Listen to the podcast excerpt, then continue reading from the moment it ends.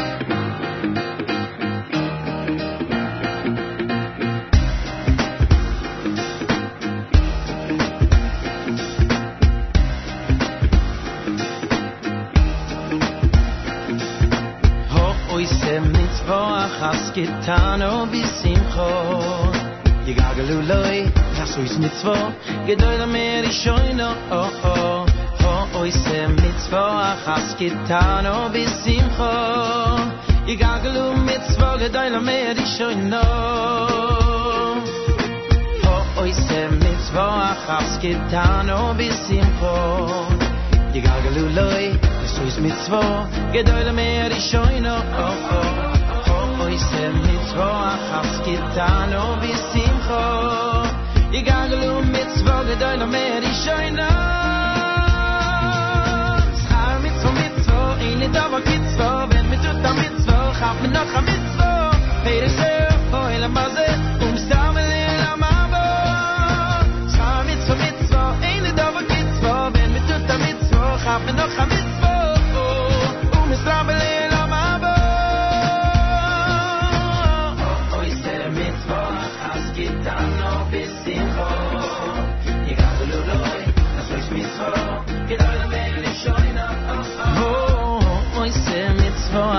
Kitano bisimcho Igaglu mitzvah gedoyle meir ishoyno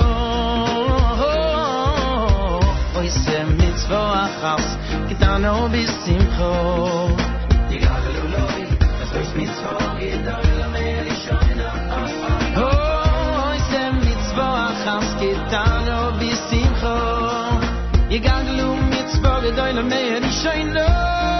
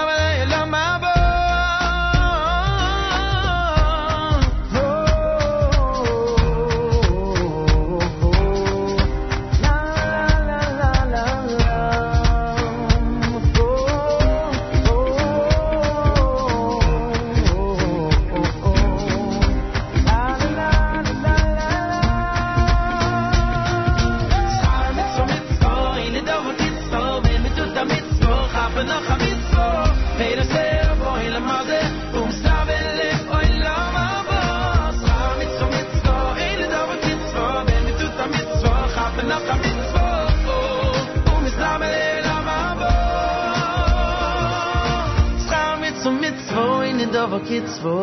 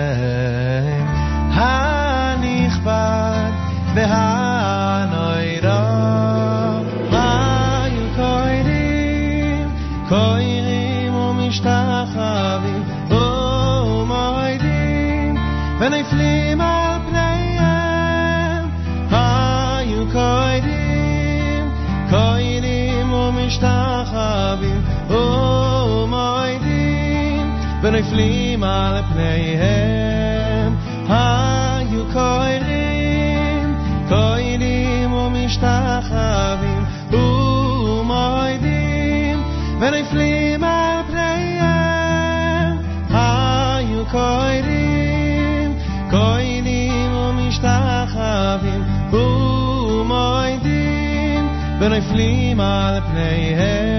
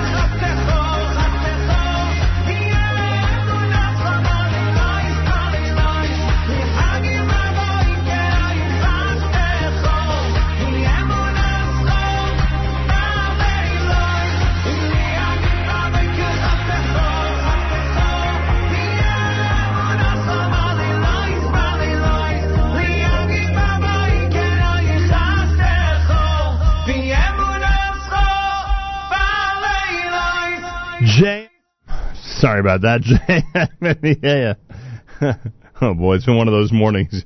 You think you're turning off the music and you're turning off your own microphone. Simcha Leiner with Va'atamara, Moda Ani done by Gabriel Tumbach, Shlomo Katz had Va'akonim, Believers done by Moshe Hecht, Mordechai Shapiro's Char Mitzvah, Bo Bo Bo, that's Ohad, Avremel, Avram Fried with Kapara, and Regesh, Moda Ani opening things up. And we say good morning. It's Wednesday on the 7th of September, the 4th of Elul. We are blowing shofar. We are getting ready for Rosh Hashanah, believe it or not. The brand new year of 5777, just three and a half weeks away. Could you imagine? 72 degrees outside with 86% humidity.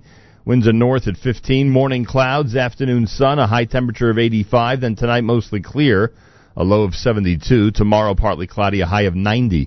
Yerushalayim is at 80. We're at 72 here in Jersey City as we say good morning at JM in the AM, 22 minutes before 7 o'clock. Good morning and welcome. Thanks for joining us. We'll have tickets later on for the World Baseball Classic. Israel playing in the game the 22nd of September at MCU Park in Brooklyn, New York.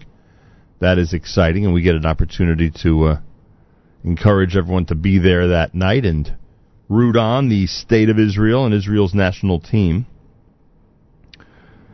So we are looking forward to that.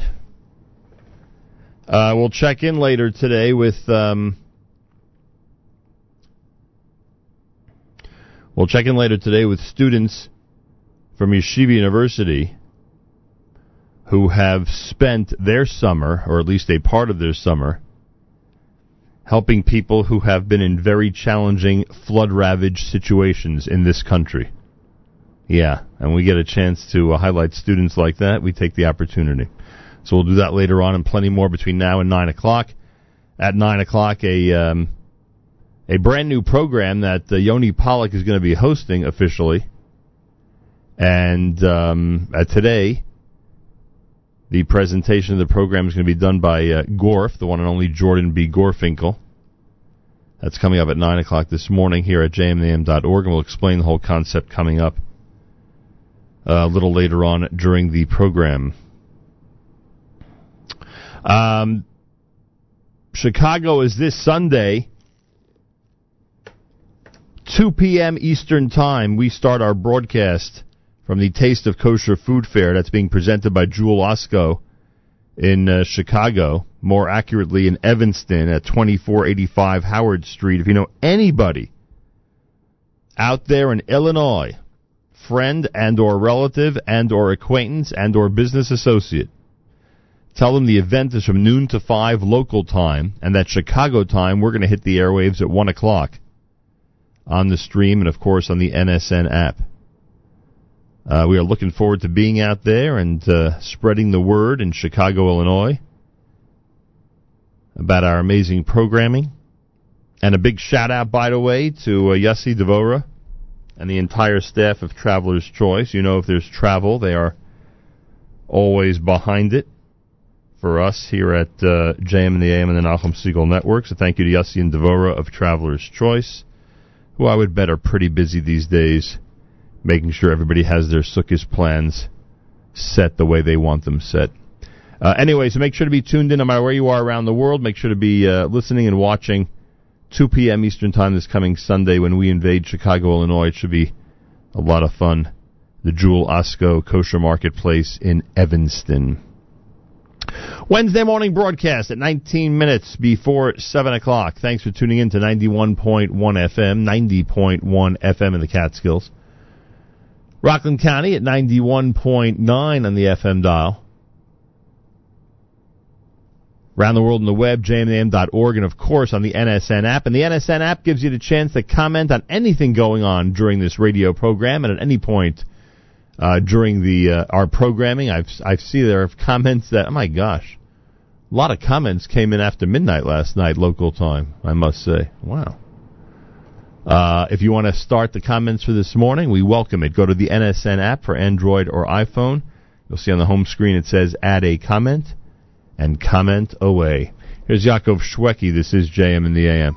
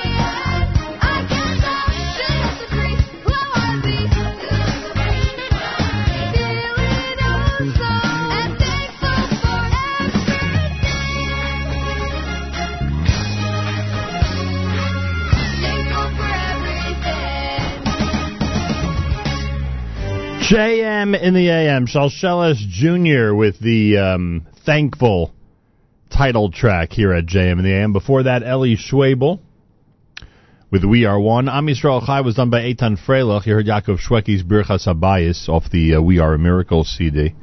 Wednesday morning, it's JM in the AM with 72 degrees, morning clouds, afternoon sun, and a high temperature of 85. Thanks so much for tuning in. Again, if you have uh, friends or relatives in Chicago, let them know we'll be there Sunday at the Jewel Osco Kosher Marketplace celebration. That event goes from 12 to 5 local time. And starting at 2 p.m. Eastern time, we'll be uh, on the air on the stream from there. So if you know anybody in Chicago, you make sure to let them know about that. And tell them they should be very excited that we're coming out there. yeah try to uh, inject some incitement, some excitement rather, uh, into them um, as they anticipate our arrival there this weekend. JM in the AM with the tickets to the World Baseball Classic. We'll do that a little later on this morning as uh, Israel goes up against Great Britain. The Israel national baseball team against Great Britain for the World Cup, not the World Cup, the World Baseball Classic qualifier. That's the 22nd of September at MCU Park in Brooklyn. So we'll do that later on and plenty more coming up here at JM in the AM. It's America's one and only Jewish Moments in the Morning radio program, heard on listeners sponsored WFMU East Orange, WMFU Mount Hope, Rockland County at 91.9 on the FM dial. Broadcasting live from the Sonia and Robert Gold studios in Jersey City, New Jersey. Around the world on the web, jmtheam.org, and of course on the NSN app. Uh, Galei Tzahal in the background. We'll do our news from Israel coming up. we'll do our news from Israel coming up and um, then move into hour number two of this great radio broadcast. Galei Tzahal, Israel Army Radio, 2 p.m. newscast for a Wednesday follows next. We say Boker Tov from JM and the Amp.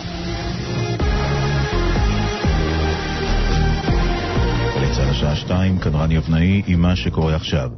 ראש עיריית נתניה, מרים פיירברג, נעצרה בתום שעות של חקירה באזהרה. כתבנו איתמר קציר. פיירברג נחקרת כבר במשך שלוש שעות בחשד לקבלת שוחד שהועבר לה בין היתר על ידי בנת צפריר שנעצר אתמול. המשטרה ערכה הבוקר גל מעצרים נוסף, הכולל גם את סגן ראש העיר ומקורב נוסף של פיירברג, וארבעת החשודים יובאו בשעות הקרובות להארכת מעצר. בבית המשפט העליון הסתיים הדיון בעתירה נגד החוק להגבלת שכר הבכירים, לאחר שמוקדם יותר הודיעו שופטי בג"ץ כי לא יתערבו בו. חברת הכנסת שלי יחימוביץ' מיוזמות החוק אמרה לכתבנו תומר ורון שכעת ניתן להוציא את היוזמה לדרך. מדובר בניצחון בנוקאוט, או חוק שהיה צריך להיחקק כבר לפני שנים, הוא נותן כבר את השפעותיו המבורכות על המשק. למשל ראינו את חברת הראל מעלה את שכר המינימום בחברה לרבות שכרם של עובדי הקבלן ל-6,000 שקלים. זה מצוין מבחינתי, שיהיו בריאים עם ההשפעות על השכר הנמוך, הן כל כך מרחיקות לכת כבר כשהחוק מיושם, אז בהחלט דיינו. ראש הממשלה נתניהו נועד הבוקר עם יושב ראש הסנאט של הולנד וחברי ועדת החוץ של הפרלמנט המקומי. נתניהו אמר בפגישה כי ישראל מגנה גם על אירופה במאבקה בטרור. שליחנו להאג ענבל תמיר מוסר כי בשעה זו עורך נתניהו תדרוך לכתבים הולנדים ובהמשך ישוב לישראל. מהמועצות הדתיות הממונות על ידי שר הדתות מועסקת אישה אחת בלבד מתוך 70 בעלי תפקידים. כך עולה מבדיקה שערך כתבנו אורי איגרא. במועצה או עירייה שלא הצליחו לבחור מועצה דתית בהליך בחירה רגיל. החוק נותן לשר הדתות את הסמכות למנות שני אנשים שמנהלים את ענייני הדת במועצה. כיום, מתוך 70 מקומות כאלו ישנה אישה אחת בלבד במועצת עכו. בגלל הנתון הזה, פנו בארגון עיתים ליועץ המשפטי לממשלה לדרוש שינוי בכמות הנשים במקומות אלו ולהביא לשוויון מגדרי. ראש ארגון הפשע אמיר מולנר, שנעצר בשבוע שעבר, תובע שני מיליון שקלים וחצי מהמשטרה בטענה שהושפל בבית המעצר. עורך דינו רונן רבי טוען כי לא ניתנה לו האפשרות לצאת לשירותים במשך שעות, ואחד השוטרים אף תיעד אותו מבצע את צרכיו בתוך התא. משטרת ישראל רמסה ברגל גסה את זכויותיו של אמיר מולנר, בכך שאף ניסתה לצלם אותו ואת איבריו המוצנעים, דבר שלא יעשה במדינת ישראל, מנעה ממנו במשך שעות להטיל את מימיו, דבר שהוא חמור כן כמותו. הסיפור פורסם היום באתר ynet. בתוך כך הותר לפרסום כי מיכאל מור הוא ראש ארגון הפשע שנעצר הבוקר לאחר שברכבו נמצאו כלי תקיפה. הוא שוחרר לפני שעה קלה על ידי בית משפט השלום בתל אביב. בצרפת הותר לפרסום כי לפני כמה ימים הותר רכב ובו מיכלי גז סמוך לכנסיית נוטרדם בפריז.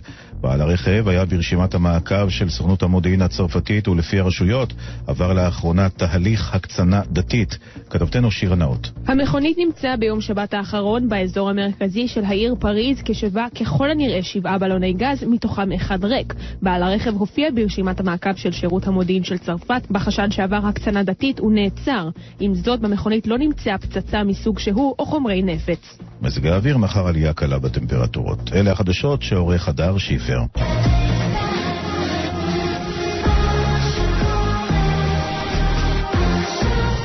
בחסות מפעל הפיס, גם בהגרלות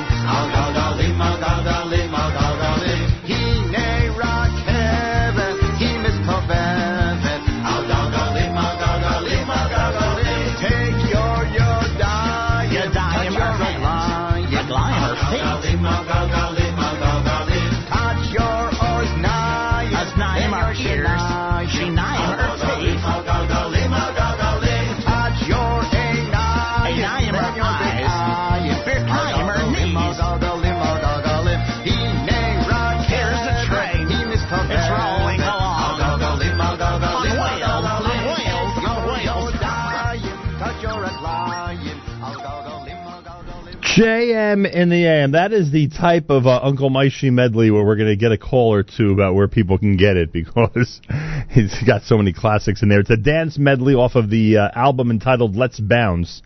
Uncle Moishy and his mitzvah man. Uncle Moishy is actually going to be with us in Chicago uh, on Sunday at the Jewel Osco celebration at the Kosher Marketplace. Quarter after 7 o'clock. It's Wednesday at JM in the AM with 72 degrees, morning clouds, afternoon sun. Hello, hello. First day of school for a lot of people. For a lot of folks, it is the first day of school. So let us take this opportunity to wish everybody, youngsters and those who may not be so young, the best of luck as the school year commences and everybody embarks on yet another year long or almost year long adventure in the world of education. Uh, make it a, a successful school year ahead, everybody. Principals, faculty, parents, students, athletes. After all, the Yeshiva League, I'm sure, is ready to get into full swing, and we'll have the Yeshiva League sports update for everybody on Tuesdays here at JM in the AM. So uh, make sure to uh, do your best, play your hardest, do your hardest, study your hardest to make it a great school year ahead. Oh my Kadover opened up the uh, the hour with the bridge here at JM in the AM. More coming up. Thanks for tuning in to JM the AM. Here's Eli Marcus.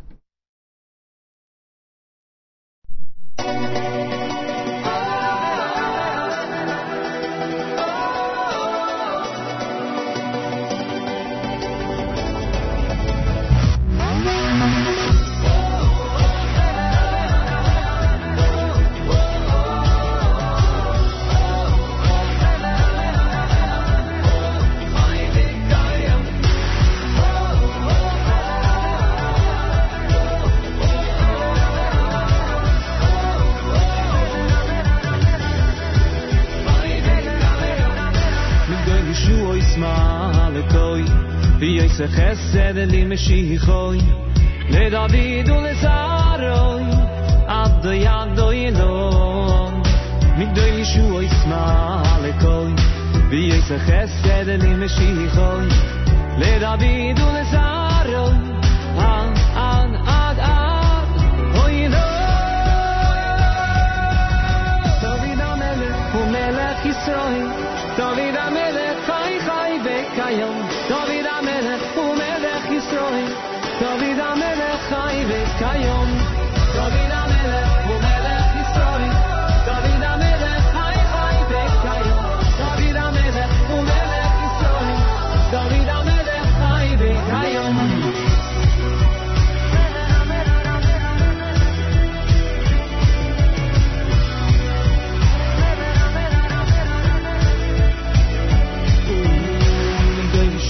שו ישמע לקוי ויש חסד למשיחוי לדוד ולזרע עד עד עידו מגדוי ישוע ישמע לקוי ויש חסד למשיחוי לדוד ולזרע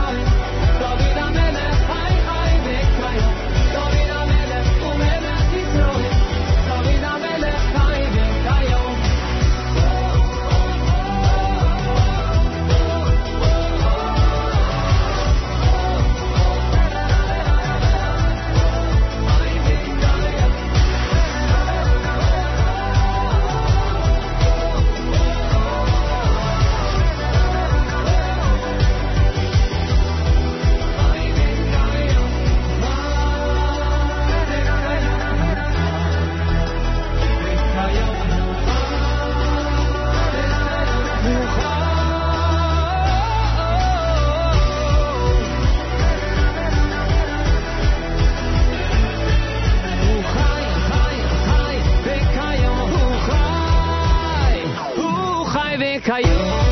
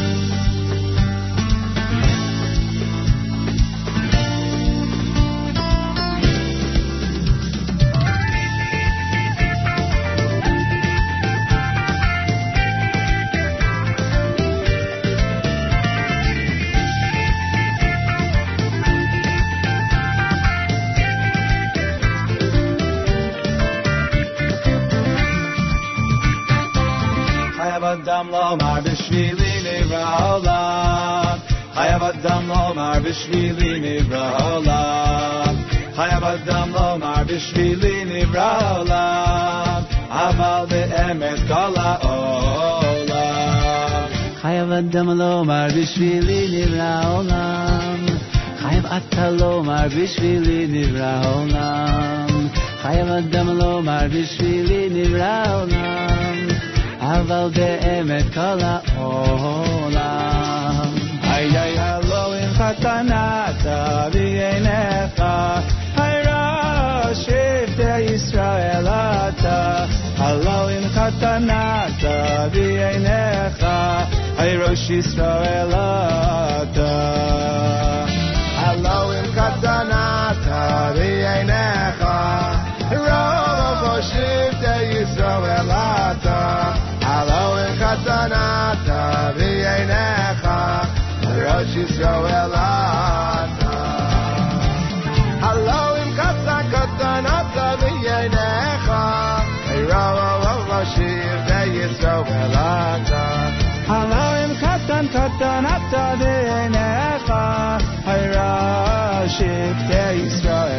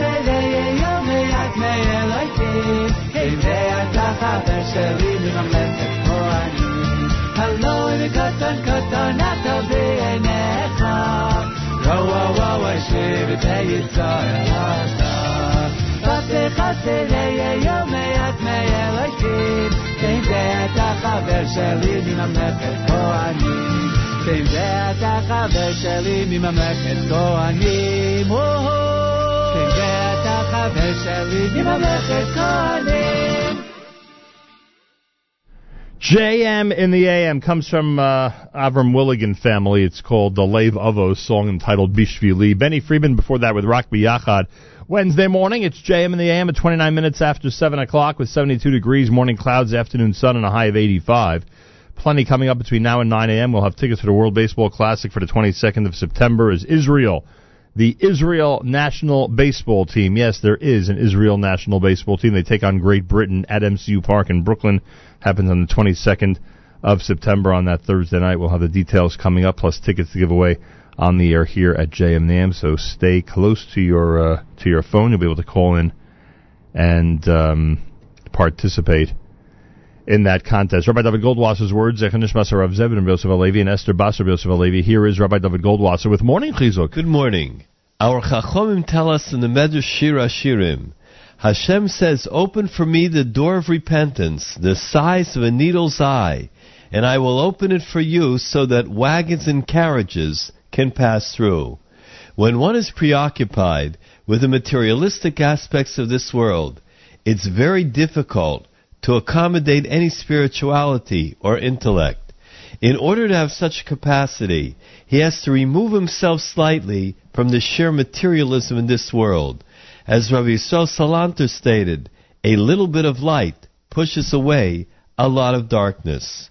We learn in Tana that before a person prays that Divrei Torah should become an integral part of his being, he should first pray that all of the materialism, the frivolities of this world should not be an intrinsic component of his life. One should try to diminish his involvement with worldly pursuits in order to be able to welcome Torah into his heart. Our Chachomim point out that when Moshe Rabbeinu went to Shemaim to receive the Torah, he didn't eat or drink for 40 days.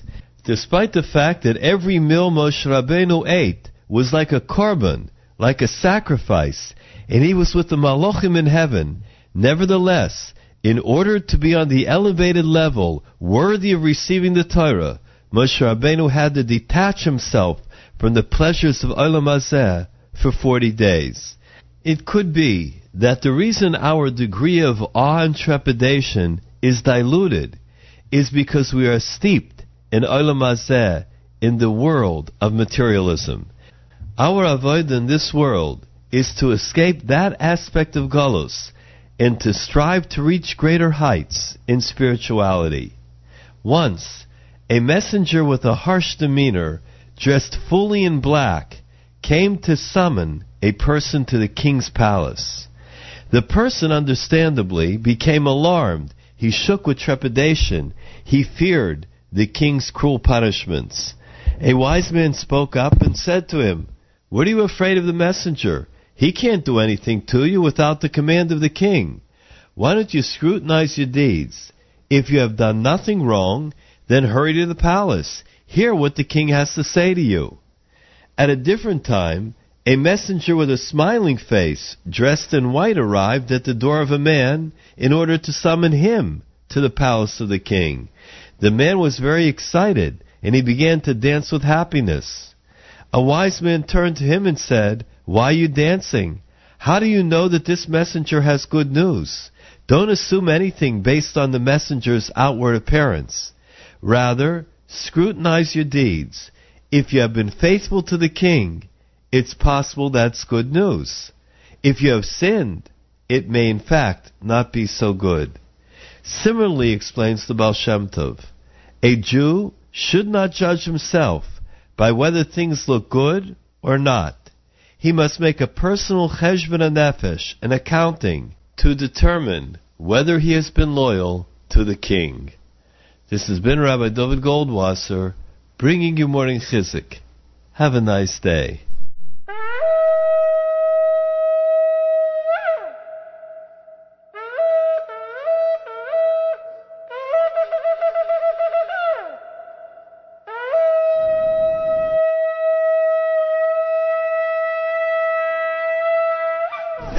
Elul shofar blowing here at JM and the AM as we blow shofar each and every uh, Sunday through Friday during the month of Elul, except, well, not Shabbos, obviously, and not on Erev Rosh Hashanah. Welcome to a Wednesday. A lot of schools just starting today, a lot of school years just kicking off.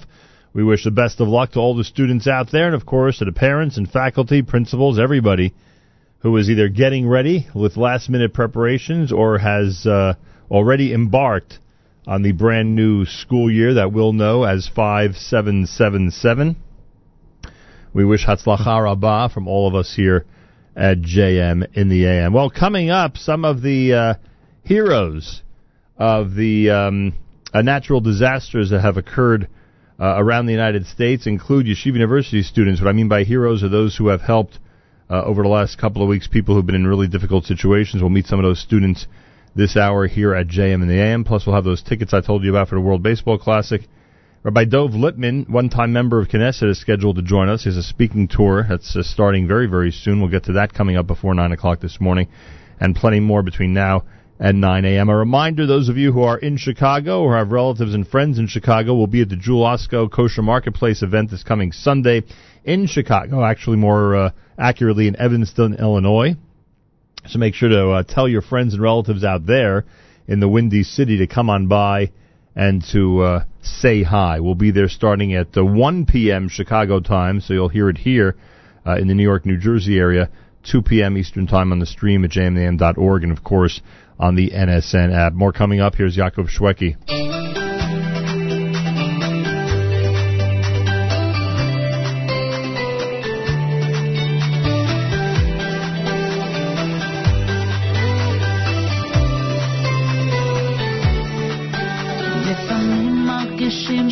שהחיים כל כך קשים, מה יהיה עוד יום עד שנה?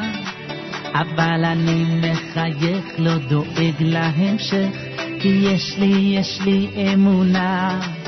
לפעמים מרגישים שהחיים כל כך קשים, מה יהיה עוד יום עוד שנה? אבל אני מחייך, לא דואג להמשך, כי יש לי, יש לי אמונה.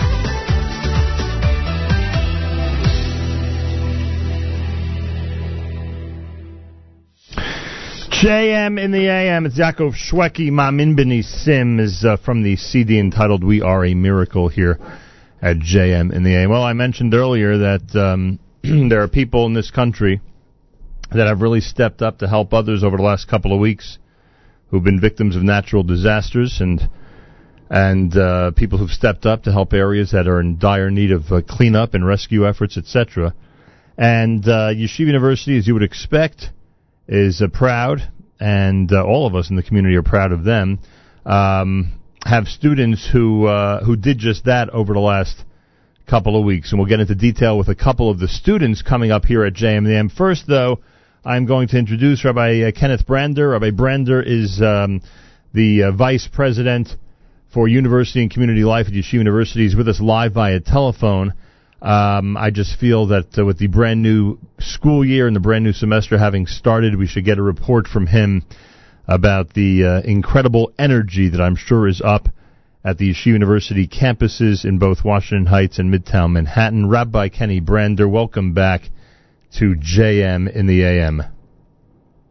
Thank you, Nachum. It's uh, it's uh, always a pleasure to be back, and uh, it's always a pleasure to to be part of your uh, wonderful radio show in the morning that that touches so many of us all over the Jewish world. I greatly appreciate that, and we're going to speak to the students who are visiting me here this morning in studio in just a minute or two. I first wanted to just confirm with you that in fact there is an incredible, because there always is, energy and vibrancy on all the campuses, but specifically up in Washington Heights for the men and in Midtown for the women, as Yeshiva University has already begun the 5777 school year.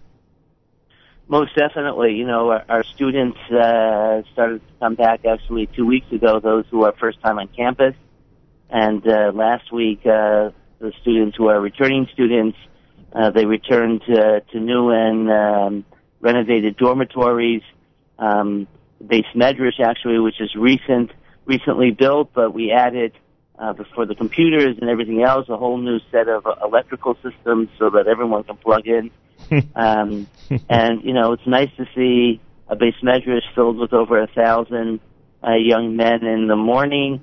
And it's nice. It's not just one beis medrash. One beis medrash has a thousand. There's uh, there's two others that are also filled.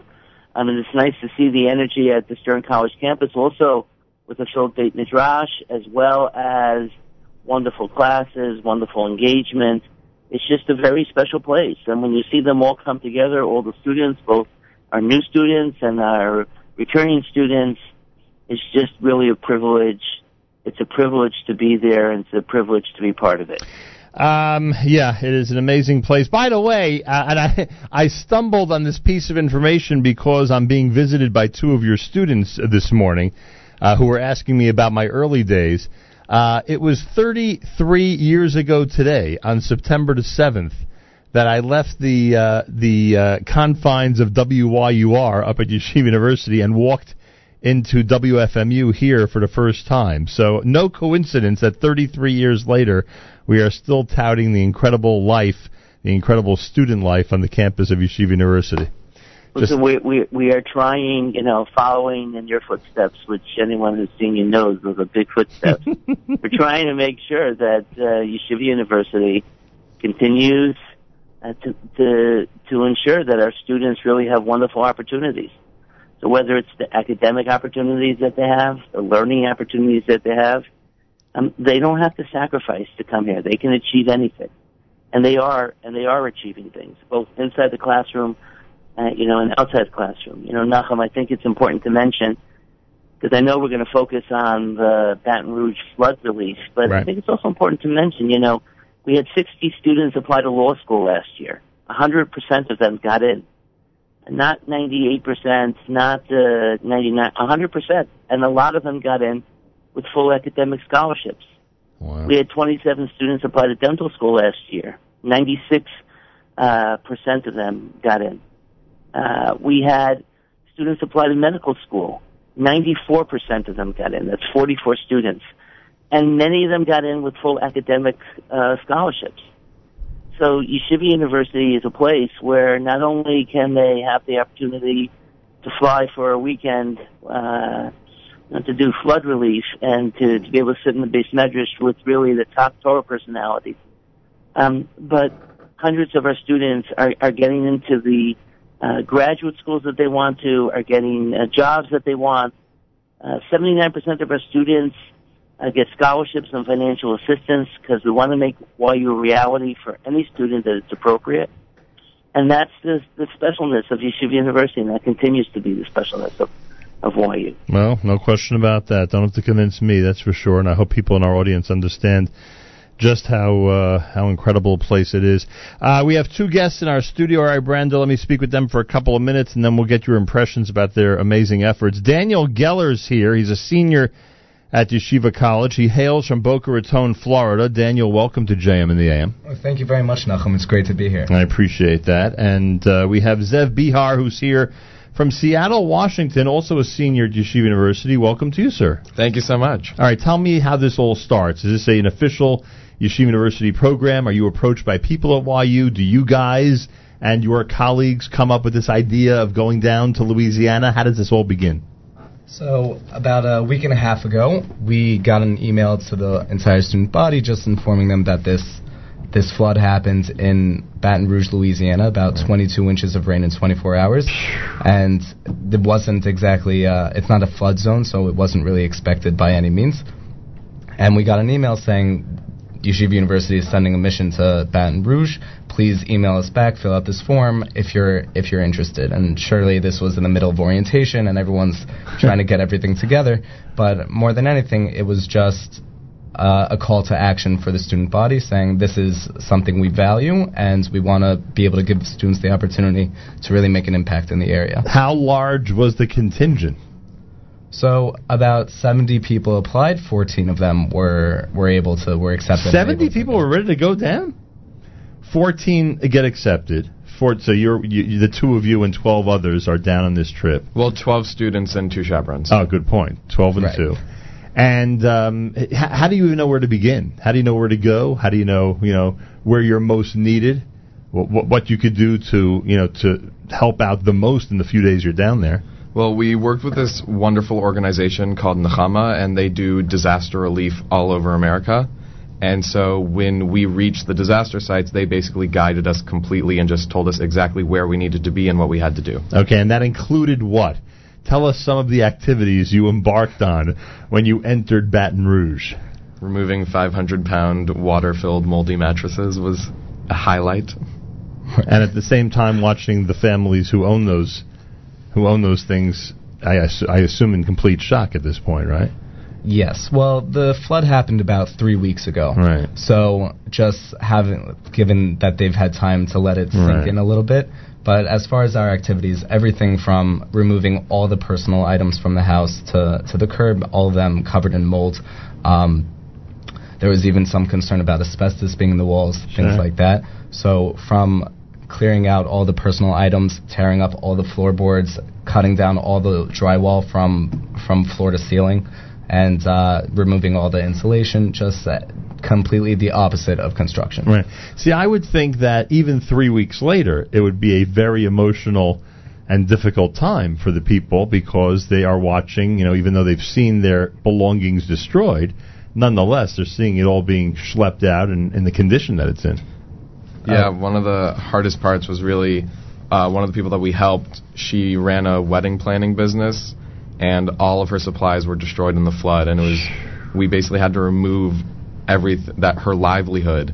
And she kept trying to save some things, and we kept having to tell her no, like they're all moldy. You can't use any of this, and that was really sad. Are all of you at the same location? Are all 12 people at the. Are you all working at the same house at once? How does it go? Yes, we were all brought to the same location every day, which was having over 14 people on every scene allowed us to be very efficient, and we were able to do cover four houses in four days. So we were we tried to get as much done in the time Yeah. that we had allotted. Sounds pretty efficient, actually. Yeah. With the Yeshiva University students, Daniel Geller and Zev Behar, who are here, back from Baton Rouge, Louisiana. All right, so now, of course, from our angle, the most important thing. Did the people uh, down in Louisiana realize that you were from Yeshiva University? After a bit of explanation, they they promised to come visit when they're up in New York. really? Yeah, yeah. So, and we were uh, the student body was actually invited to a few barbecues down there during their spring break. So we'll be sure to right some crawfish is on the menu. Um, but they were definitely You'll be eating your peanut butter sandwiches. Exactly, exactly. But they were definitely very appreciative. Um, not not many of them had heard of Yeshiva University, but we were all wearing our Yeshiva University shirts, and we made it very clear that this is something that our university values in sending students to help those who are less fortunate. I mean, I would assume they've never met members of the Jewish community, mem- many of the people you saw down there, until they had met you, right? Or is that is that not no, that, necessarily that's true accurate. these days? That is That's accurate, right? Yeah, they live in very, um, not to say isolated communities, Right. but the Jewish community itself is just very focused in certain areas, which isn't necessarily part of where the flooding Right. happens. So they had very little exposure to Jewish life. Right. So they meet you guys, and obviously you make a very nice impression. Right, and offered us crawfish. right.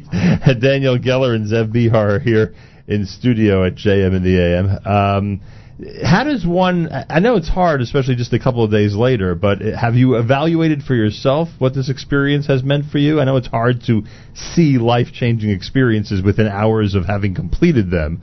But what would you say? How would you evaluate in retrospect what this was like for you? Um, well, personally, this might have been the most meaningful thing I've done while I've been at YU. Uh, a couple years ago, they had a couple years. It was last summer, I think they had another disaster relief in Houston, and I tried to get on that one and couldn't make it. So I, I was very happy that I was able to do this one, and it there was just so much emotion put into every action, just because you know that every single thing that you pick up, although personally I had no idea what it was, it meant so much to the owner of the house, and it was just it was so difficult to be throwing all those things away. So it was a very meaningful experience. Did they discuss with you where they're going from here? And the whole, you know, psychological and practical aspect of all this. I mean, I would assume they're in some type of temporary housing at this point, right? Or living with friends or relatives, or you know, everyone's got their own story, right? Right. So a lot of who the people we met with, thank God, have family in the area Right. that is um, hosting them for the time being. Unfortunately, because like I said, this area wasn't in a flood zone. A lot of them don't have flood insurance. Right. So it was, and that's why Nechama kind of triages that that service, realizing who needs help the most, who who needs, um, who doesn't have so many people living with them that can even assist them with clearing out their houses. So that's why those houses were given priority. But they are living with friends, with family, um, in shelters in nearby areas. It's really just uh, they have no idea how long the process is going to take until they're able to move back into their house. It needs to be completely bleached, bleached out, re- Right. restructured, and it's going to be a long process. Did you meet a lot of little kids in these families who were, you know, enjoying the adventure of, of all this, but nonetheless, you know, not realizing how what kind of impact this is going to have on their lives? Um, actually, none of the houses we worked on uh, had any children living in the houses. Ah. One person was pregnant, um, but that was the closest we got to a kid. Uh, Rabbi Kenny Brander is with us live via telephone. Rabbi Brander, what are your impressions as you listen in on this discussion about the Yeshiva University students down in Baton Rouge? I mean, it's always impressive to to see students who literally, you know, came came to YU just uh, a few days earlier, literally dropped their bags. Uh, within an hour of sending out that email, we had uh, you know 70 or 80 students that wanted to go. We obviously have to be concerned about the safety and security of our students, and therefore we only uh, sent a small contingent. Um, and you know, again, it's just a wonderful. It's wonderful to hear uh, the experiences they had. They also were involved with Chabad over Shabbat, Mm. I believe, uh, helping them. And and before and before we before they left, we had a little orientation, mostly focused on safety um, and how we wanted to make sure. Obviously, there are students. We want to make sure they're safe, but we learned together a little bit. You know, there's a Gemara in Gittin on page 61a that speaks about the responsibility to help Jews and non-Jews. And the Gemara ends, Mipnei Darkei Shalom, uh, for the sake of peace. We discussed the different approaches to that together. You know, what does that mean for the sake of peace? And that one school of thought is that it's for the sake of peace so that we, there shouldn't be anti-Semitism. That's why we help the larger community. But then we, we studied the Rambam, Maimonides, and the laws of Malachim, of kings, uh, the 10th chapter, the 12th uh, halacha, which speaks about the idea of responsibility to, to help Jews and non-Jews, the Darkei Shalom for peace, but then the Rambam, Maimonides adds two verses, and that is, it's about imitating God, and just like God uh, loves and has mercy on all cre- creation, we too have to be engaged in all society, keeping our Torah values, but engaging in the world through the prism of those values. Mm-hmm. And I think that this is what our students celebrate, uh, this Rambam and this responsibility. So when you hear, when I'm hearing on the radio, they just came back uh, yesterday, so I haven't had the time to debrief with them.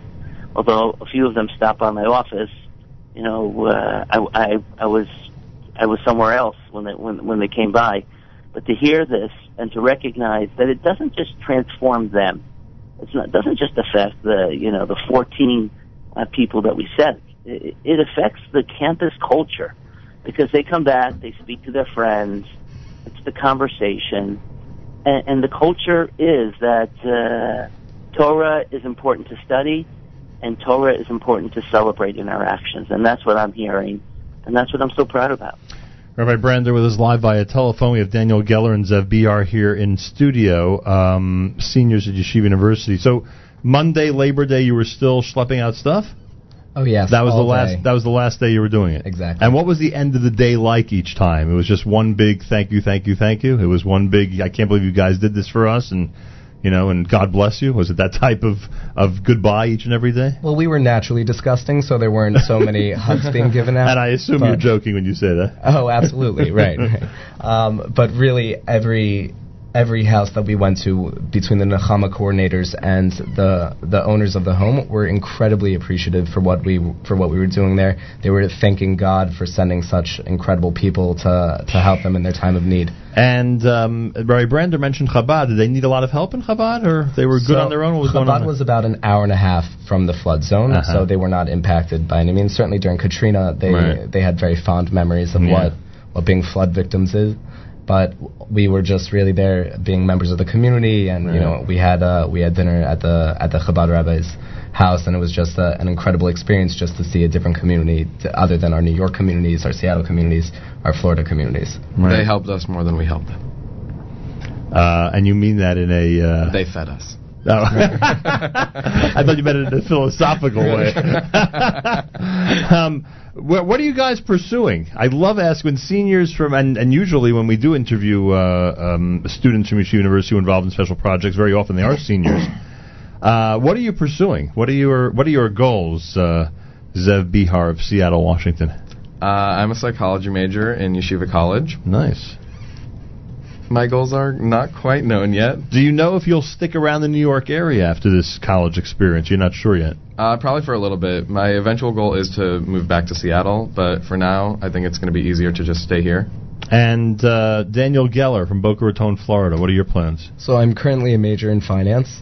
Um, so this experience was definitely a little bit out of the classroom setting. That's for sure. But, um, the goal is Unless the course is about value of homes, I right, guess. exactly, exactly. Um, but the goal is certainly to move. I like to think I live in paradise where everyone vacations. Right. Um, so the goal is certainly to go back to Florida after a couple of years in the New York City area. Interesting. And they sometimes are hit with bad weather. Oh yes, oh yes. So, but I don't know, as far north as Boca also, it could happen? Yeah, does, hurricanes all the Yeah. time. Hey, see, see what I know about that area?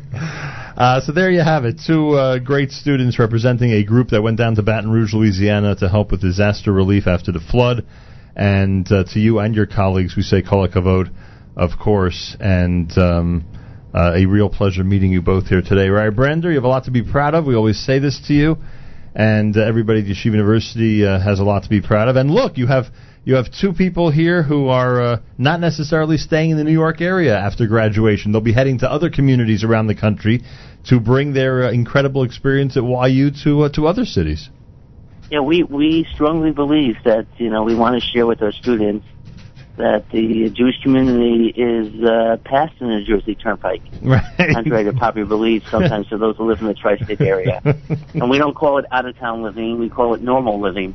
Um, and uh, we're very happy. You know, a, a little less than 50% of our students come from out of the tri-state area, and it's a wonderful mix when you have students from the five towns who think you need a passport go past Rockaway Turnpike, and students, you know, who live in Seattle and Florida and other places, and they just really interact with each other. And our students benefit from seeing the Five Towns community and the richness of the Five Towns community and of the Teaneck community. And then they realize that there's certain energies there that they can bring back to their community. And then our students in the New York area go visit their friends, often during various breaks, and they see the value that they can have in some of the communities out of the New York area, and they decide to make their lives there. And you know, I personally witnessed that in Boca, and um, and I'm see- and, and and we're seeing that, and it's it's just a wonderful uh, mix that you see on the campus, and a wonderful energy that they share with each other. Did you know that Rabbi Brander has a history with Boca Raton? I You're- do indeed. You're familiar with that. Oh, very much. How so. long has it been, Rabbi Brander? How long ago did you? Uh, It's a it's a little bit more than ten years. Wow. But, uh, well, you certainly made quite an impact on that community, and you must be very proud to see how it's grown to this point. God. Just incredible. Beautiful. Hakavod, thank you so much for joining us, and continue to be proud. Ray Brander, of course, is Vice President of University and Community Life at Yeshiva University. Always a pleasure to speak with you. Thank you, Nachum. And again, uh, we we always appreciate what you do, not only for, for us at Yeshiva University, but really what you do for the Jewish community. You inspire all of us. Thank you, Nachum. I thank you so much for that. Um, gentlemen, as I said, a pleasure meeting both of you. So if I'm in Seattle, right? If I'm in Seattle, I have a, I have a choice of uh, how many synagogues. You walk out of your house, you can go to how many different synagogues on a Shabbos morning if you wanted to. Five. There are about five And then there's a Chabad in the North End. kosher restaurants, in Seattle. Uh, There are two and a half. two and a half kosher restaurants. and you, do you know the total Jewish population of Seattle offhand or not? Like, what could it be around? I have Any idea? zero idea. Less than Boca, huh? I, I've never been to. Bo- I don't even know where Boca really is That's in Florida. funny. I don't know if it's up or down. That's funny. Boca's like booming, right? Oh yeah, it's thank God a very it's a busy community. Very active oh, community. Oh yes. Exact opposite side of America. The city- yeah, that's true. Boy, a trip from Boca to Seattle. We don't go there too often. Ah, boy, there you have it. All right, my thanks to Daniel Geller and Zev Behar. They are seniors at Yeshiva University. Uh, Kol hakavod, gentlemen, and tell your colleagues who are on the trip that we are great admirers of what they did. Of course. Thank you very much. It is America's one and only Jewish Moments in the Morning radio program, heard on listeners sponsored WFMU East Orange, WMFU Mount Hope, Rockland County at 91.9 and the FM dial broadcasting live. In the Sonia and Robert Gold studios in Jersey City, New Jersey, around the world on the web, jmam.org, and of course on the NSN app.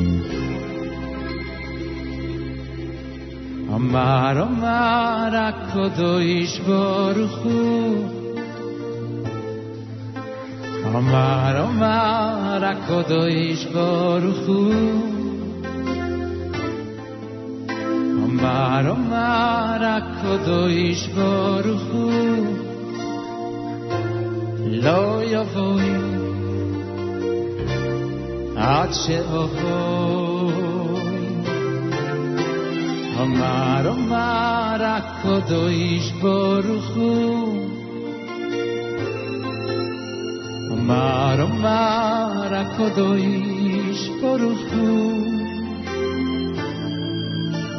Amar, amar, a kodois boruchu. Lo.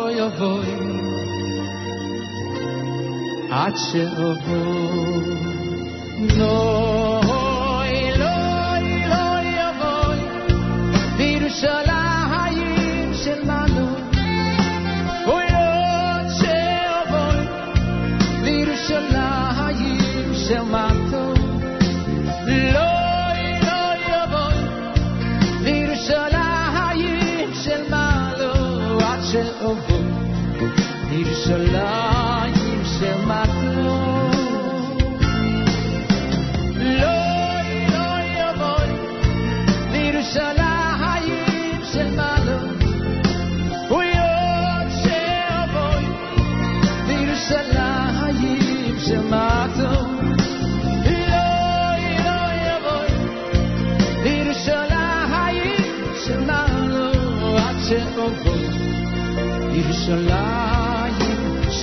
Doctor.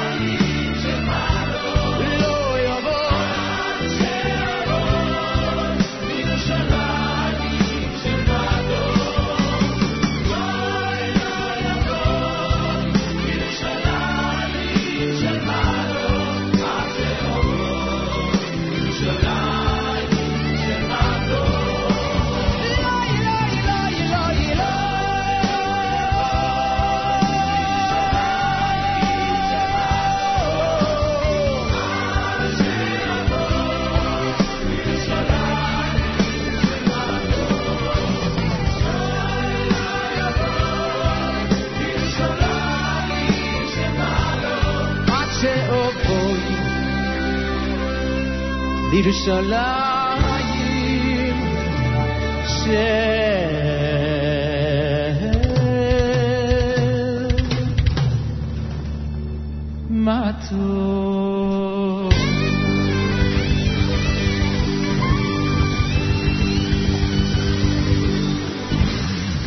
JM in the AM. That's Avramo Avram Fried live in Israel with Lo Avo here on a JM in the AM Wednesday morning broadcast. 72 degrees, morning clouds, afternoon sun, and a high temperature of 85. Um, this coming September 22nd, Israel plays in the World Baseball Classic, believe it or not, at MCU Park in Brooklyn, New York. And uh, we have tickets for that uh, for that contest. It's Israel versus Great Britain on the night of September 22nd. Uh, you can get tickets by going to the Brooklyn Cyclones website or by calling now and being caller number 10 at 201 209 9368. 201 209 9368. Call now, be caller number 10. Those tickets are yours from all of us here at JM in the AM.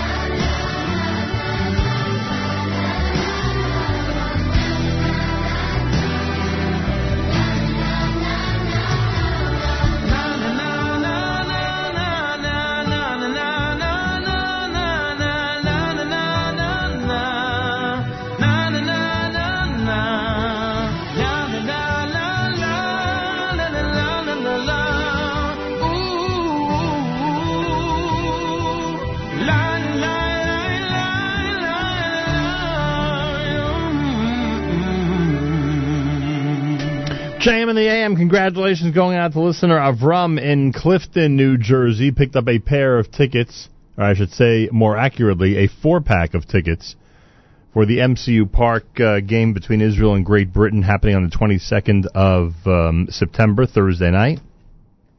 The World Baseball Classic. We're all going to come out and root for Israel that night, of course.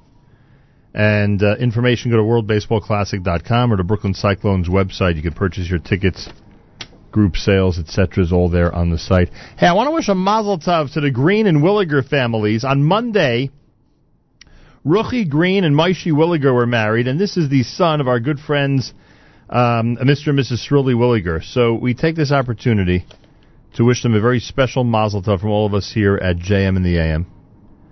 And, um, yeah, we're all getting old the uh, or older, I should say. the Willigers have married off their their Moishy, and we say Mazal Tov from all of us here at JMM. Also, I wanted there was a Simcha back in August. I wanted to acknowledge on the air, uh, which uh, I neglected to do so, and I apologize. Mazel Tov going out to the Itzkowitz and Krolik families.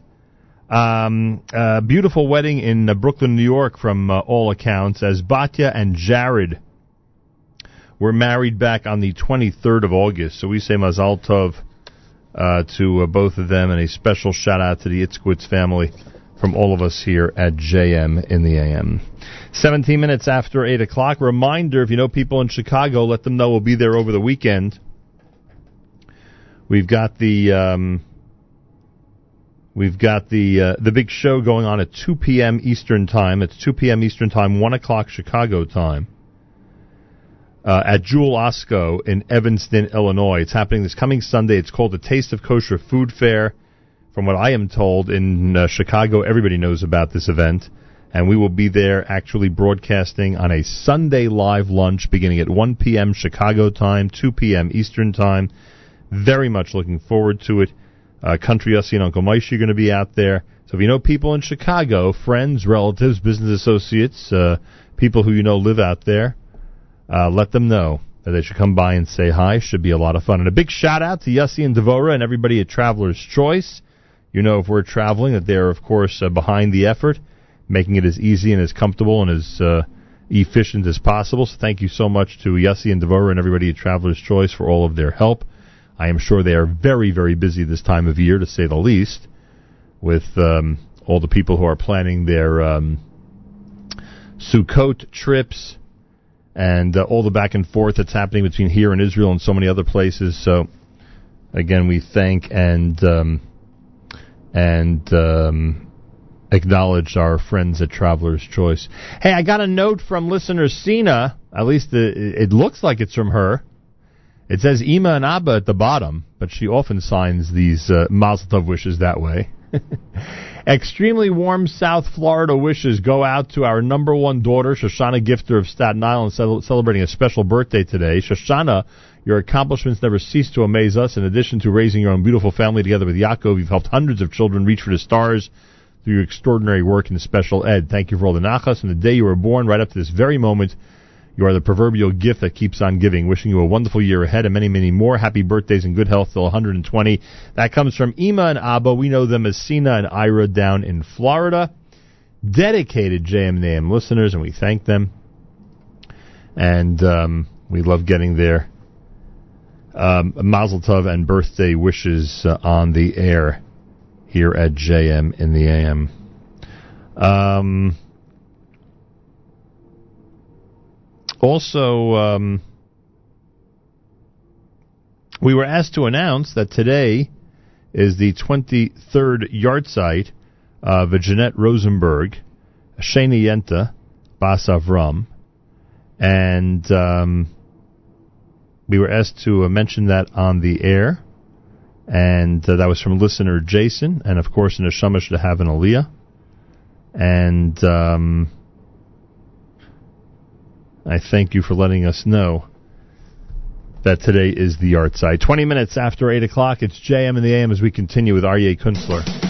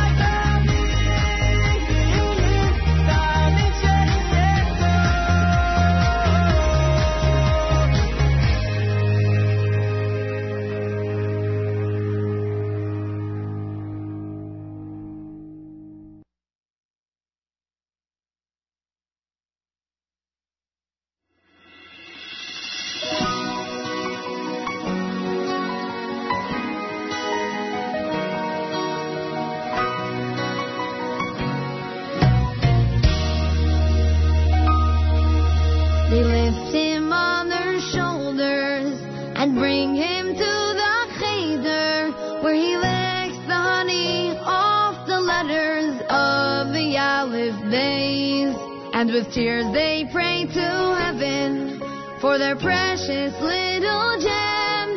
May the Torah always be the sweet Behareven Hashem. But as the boy grows older and Gemara leads his day, that passion for his Torah learning slowly fades away. For he struggles with each sugya, and he tires from despair. If Gemara is so challenging, doesn't even pay to care.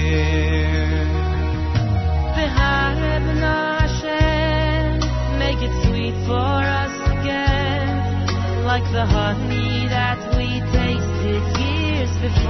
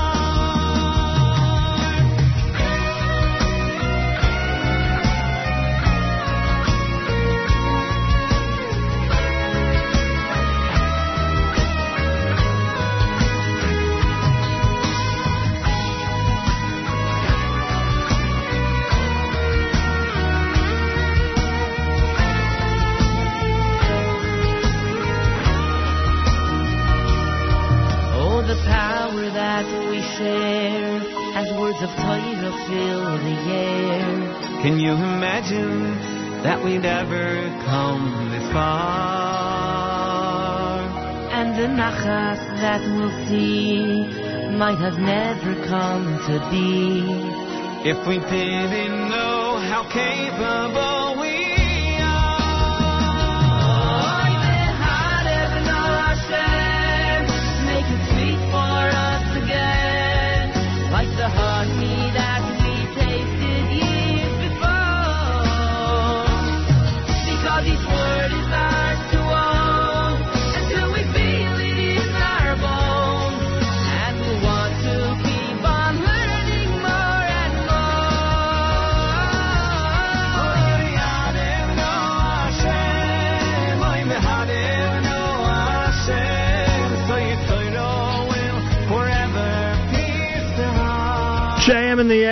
The brand new one from Baruch Levine and Simcha Leiner, Baharevna. David Lowy, Tamim Sheyetov. You heard Shlomo Simcha brand new with Ner Dolek. Aryeh Kunstler had Li Shuascha. Wednesday morning broadcast. It's JM in the AM. Rabbi Dov Lipman is with us uh, live via telephone. Rabbi Lipman was elected to the uh, 19th Knesset back in 2013, becoming the first U.S. born member of Knesset in three decades. Uh, Nefesh B'Nefesh presents Behind the Scenes in the Knesset, My Life in Israel with Rabbi Dov Lipman, starting September the 11th. That's a Sunday through the 17th, taking place in New York, New Jersey, and Los Angeles. He speaks at Ohab Zedek OZ on the Upper West Side this coming Sunday night. Beth Aaron and Teaneck on Monday night, September the 12th. Young Israel Jamaica Estates Tuesday the 13th, and he heads to L.A. Uh, for a couple of speaking engagements and wraps up in Sherman Oaks on Sunday night, September the 18th. Rabbi Dov Lipman, welcome back to JM in the AM. Thank you, Nachum. It's great to be back with you. I appreciate that. I know it may be difficult to uh, put this in a sentence or two, but as you look back at your time in the Knesset, is it generally good memories, complicated memories, or much of both? It's it's a lot of both, uh, but but even the complications are good memories. Meaning the fact that you have complications sitting in a parliament in Israel, our own parliament, a place where we can determine our future. Even when it's complicated, you have to take a step back and say, oh my goodness, what amazing times we live in. What a blessing uh, we have that we can be in this kind of uh, place and, and, and have this kind of impact and influence. So I have to say that all around, if you look at the package together, uh, it was a fantastic experience, and I'm looking forward to going back. The um, you know, it's interesting. If we would go back to some of the conversations we had both on and off the air when you first became a member of Knesset, you had you had amazing dreams, uh, especially the ones that involved bridging gaps and trying to unite. And we know how important Jewish unity is. It may not be a more important topic, frankly, uh, internationally for our community than that. Um, we know how hard you work to try to unite different factions and you know people who come from different places, and I don't just mean geographic places, if you know what I mean. Was it a successful effort? Did you feel you made progress in a very difficult environment to unify people? there was a significant progress, and um, you know, people ask me sometimes in terms of what what do I think we accomplished during the two years that I was in Knesset. There's no doubt the number one accomplishment, uh, which was an honor for me to be part of, I was the head of the Knesset task force to help Haredim go to work, and we set up projects throughout Israel to help Haredim get training and to actually find jobs. And thousands of young men uh, were able to join the workforce because of that. And joining the workforce doesn't only mean they actually can support their families with dignity, it's actually the first place where they're really meeting secular Israel and vice versa. Secular Israel is meeting them. And all the myths and stigmas that they've been told their whole lives become shattered from both sides. Uh, religious, the religious side realize secular people might live a different way of life but are could be wonderful, wonderful people. And the secular side realizes that Haredim are not what they've been portrayed to be perhaps in the media or what they see in the Knesset, and they see that they're wonderful people and they can actually be friends with one another. And I saw how breaking down those barriers generates that unity, and Israel is ripe for this. We are 70, or pushing 70 years old, and it's time, after decades of fighting with one another, to try to see where can we have interface with one another and actually get to understand uh, one another. And that, without a doubt, uh, was our greatest accomplishment and something which gave me great hope for the future in terms of where we can go with all of this. Yeah, some of the veterans out there uh, who remember the quote unquote you know old days might even argue that with that that we're already at a point in terms of being unified and understanding other sides and other positions, you know, that we're in much better shape than the way things were, I don't know, 60, 70, 80 years ago. But as you just mentioned, there's still a lot of work to be done and whatever we can do to make progress in this area, it's so important to do so. And, and, I, and I actually think, and I actually think that English speakers in particular uh, can play a really significant role here because the whole idea of of not viewing populations, you know, in, in terms of just their boxes. I think we're able to look beyond that much more naturally uh, than they can in Israel. And uh, I hear repeatedly in Israel that people are so thankful for what they view as a refreshing perspective uh, in terms of how we can coexist and, and have tolerance for one another. And that's something which we really bring. It doesn't have to be on a Knesset level. It could be on a neighborhood level or a city level that English speakers can make a real impact when it comes to this area. And I can't imagine that when you embarked on the employment program, for instance, that your you know at the top of the agenda was you know unifying people. I assume that was just a pleasant uh, byproduct of the whole effort. It was for sure. I mean, I always knew that it could generate that kind of result, and, and was confident. I'll just give you one example. One CEO who we had to convince to hire Haredim. It's difficult sometimes for them to open their companies to people who they're not sure what kind of pressures will they put on them. Will they make demands about the women? Will they make demands about the kitchen? And we reassure them that generally when Haredim want to go to work, they want to be part of society, and they're not looking to bring these kinds of demands. He contacted me and he told me that within his company, a Haredi from a mainstream Haredi city was making a bar mitzvah and invited all the company to come, including the secular people. No demands how they dress, no demands from them whatsoever. And that, for those who understand the Haredi community, that's an incredibly bold step to just open the, the, the, the hall in your community for secular people to come in. And then he said the flip side happened, the opposite as well. One of the Chilonim, one of the secular people in the company, was getting married and asked two Belz Hasidim from the company to be the witnesses uh, at, at his wedding. And again, I don't want to suggest that we've reached utopia we've, we've reached a point where all is well, but it certainly gives you a glimpse of what can happen when you actually successfully break down that barrier and they come together. Yeah, nothing like meeting people and interacting with them. I mean, I've, I've quoted Shlomo Carlebach a million times on this topic. He always said if he just had an opportunity to go and meet everybody, then you know people would get along so much better.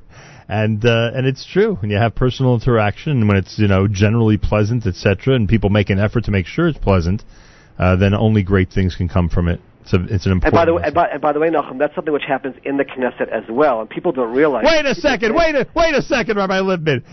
You can't possibly suggest on public airwaves that there's that there's, that there's an atmosphere of calm and camaraderie in the Knesset. Come on.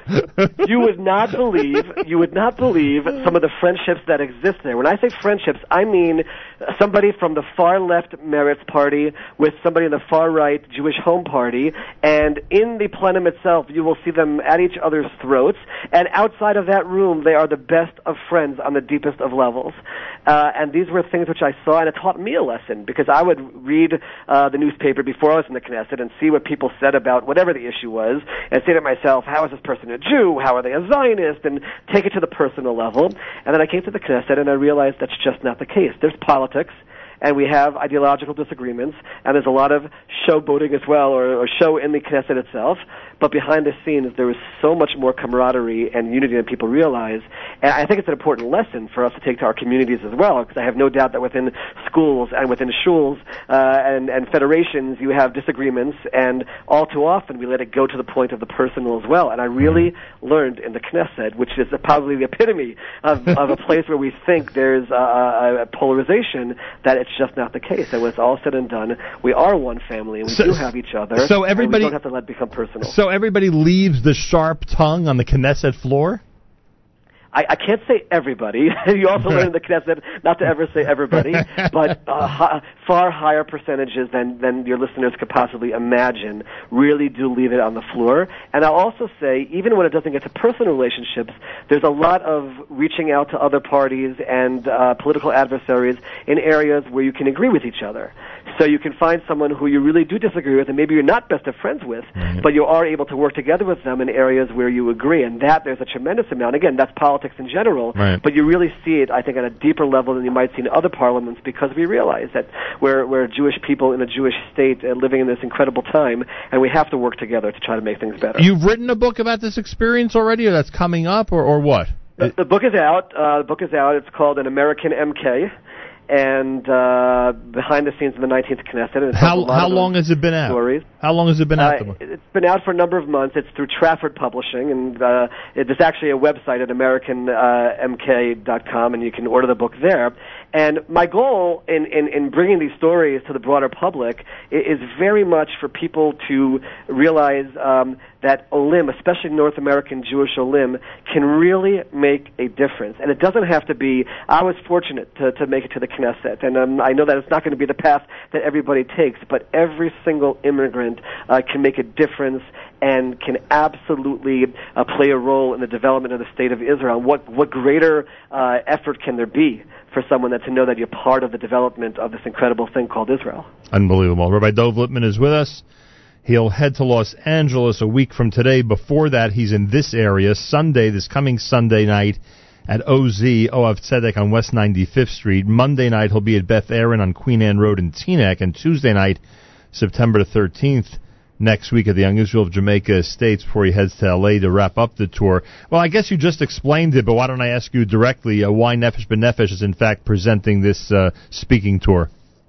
Yes, so there's no doubt that uh, you know if we if we talk about Aliyah in our times and especially North American Aliyah, you can't talk about that without bringing Nefesh B'Nefesh into the picture. And it's never been you know our ancestors have imagined that a time would come not only that we return to the land of Israel, but that there be an organization which helps you from A to Z from the moment you decide you want to make Aliyah till you uh, get to the plane, till you arrive, and even afterwards, helping you uh, get settled, finding jobs, and always having someone to turn to. And I feel that uh, this organization wants people to understand that the incredible times that we live in, and that you really can find your place in Israel. There's a lot of fear associated with making Aliyah, leaving family, will I have a community, uh, the language issues, culture issues, and part of what I'm going to try to convey in my story, and for those who are thinking about coming, uh, the presentation will be filled with behind-the-scenes stories uh, from the Knesset. It'll be entertaining, but also uh, hopefully educational. Uh, but part of the lesson is to realize that we, we can overcome those issues. Believe me, Hebrew was an obstacle for me. Believe me, the culture of the Knesset was an obstacle for me. I like to tell people that, uh, you know, I interned in Congress when I was younger, and uh, one time somebody yelled, you lie, to the President of the United States, and it became a fiasco for months. And Right. the Knesset, it's every five minutes. Uh, it's, a, it's just a different environment, and these are all barriers. But we're able to overcome those barriers, and we're able to make a difference.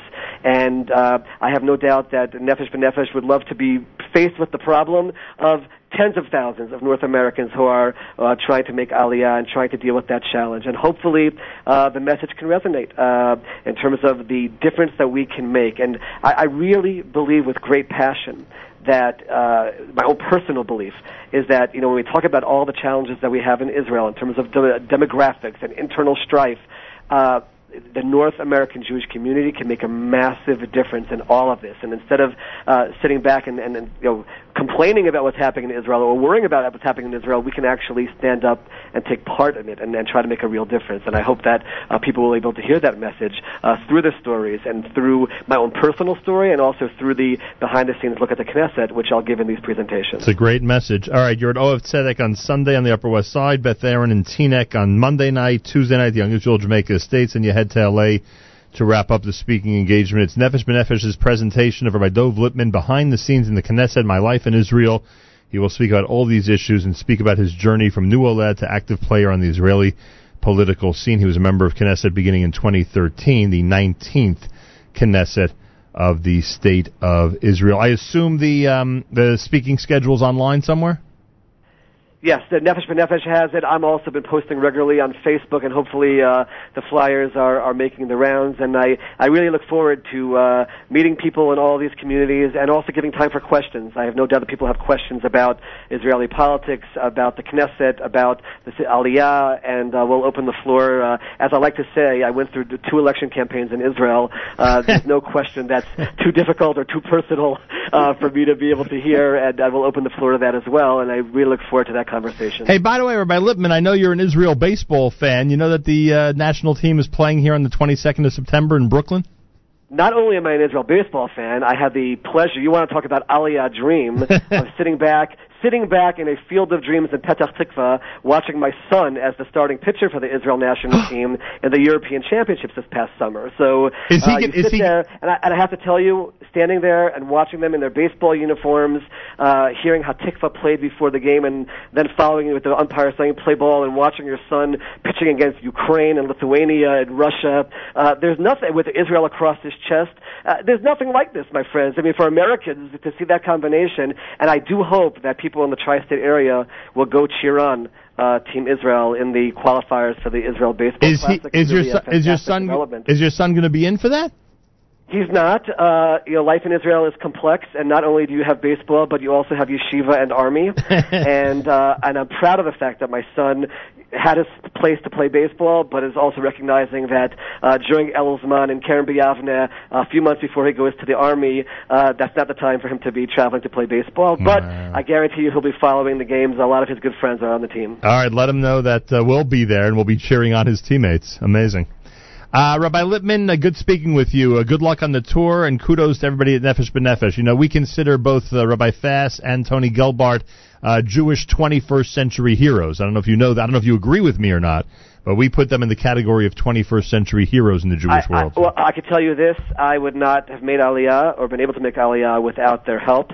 So uh, they are national heroes in my mind, but also personal heroes in my mind, and the entire staff there and all the work they do to make it so simple to make Aliyah. I mean, obviously Aliyah is complicated, but the process, uh, which would be so difficult on your own, and also even financial help. And uh, it is, once you're here lobbying in the Knesset, I worked in the Knesset together with them to try to make things better uh, for English-speaking Olim. Uh, it's, it's a fantastic organization, and uh, and yes, I absolutely view them as heroes as well. Kol HaKavod, great speaking with you, and good luck on the tour. Take care. We'll be in touch. Rabbi Dov Lipman here at JM in the AM. Wow. A lot of good messages in that conversation. Eight minutes before 9 o'clock, Wednesday morning, JM in the AM. Coming up at 9, it's the brand new program that we call Bite Size, hosted by the non Bite Size host, Yoni Pollock. Yoni Pollock, a young man who's uh, got a promising future, uh, is hosting what we call Bite Size, which will feature um, a different. Uh, different segments uh, culled together by Yoni on a weekly basis uh, of interest to uh, this wonderful audience. You'll hear it every single um, uh, Wednesday at 9 a.m. in this time slot. I should say 9 a.m. here at jmam.org and on the NSN app. Today he's going to present a uh, full-length interview with Jordan B. Gorfinkel, the one and only Gorf, who previews the upcoming Jewish Comic Con. That's right, there's a Jewish Comic Con, and Gorf is going to present it. Then the encore presentation of Top 9 at 9. Z Report with Yossi Zweig, the live lunch Z Report coming up at uh, 11, and um, uh, plenty more happening as you uh, tune into the stream. Want to again remind everybody we'll be in Evanston, Illinois, Sunday, 2 p.m. Eastern Time is when we'll start at jmnam.org and on the NSN app at the uh, at the um, at Jewel Osco uh, Kosher Marketplace event. If you know anybody in Chicago, tell them to stop by and say hi to us. Big shout out to our friends at Traveler's Choice, who are always behind our incredible uh, uh, travel, uh, all the uh, wonderful places we get to go to. And you know that uh, Yossi and Devora and their staff at Traveler's Choice are always behind us, and we thank them. I know they're very busy these days because of the upcoming Sukkot rush, uh, but yet they are always there for us, and it's much appreciated. Wednesday morning broadcast, ready to wrap things up with Pure Soul at JM and the AM.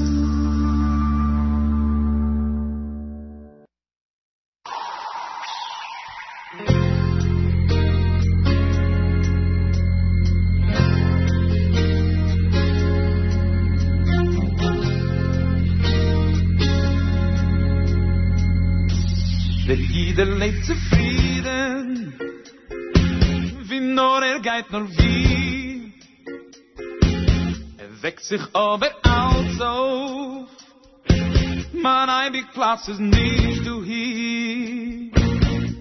Weil ich weiß, in ich auf, zieh dem Gules kommt das auf. Bin ich dann zu schande, du kennst an der Hand. Der Heilige ist mach Moishe, ist aufgewinkt gekleid,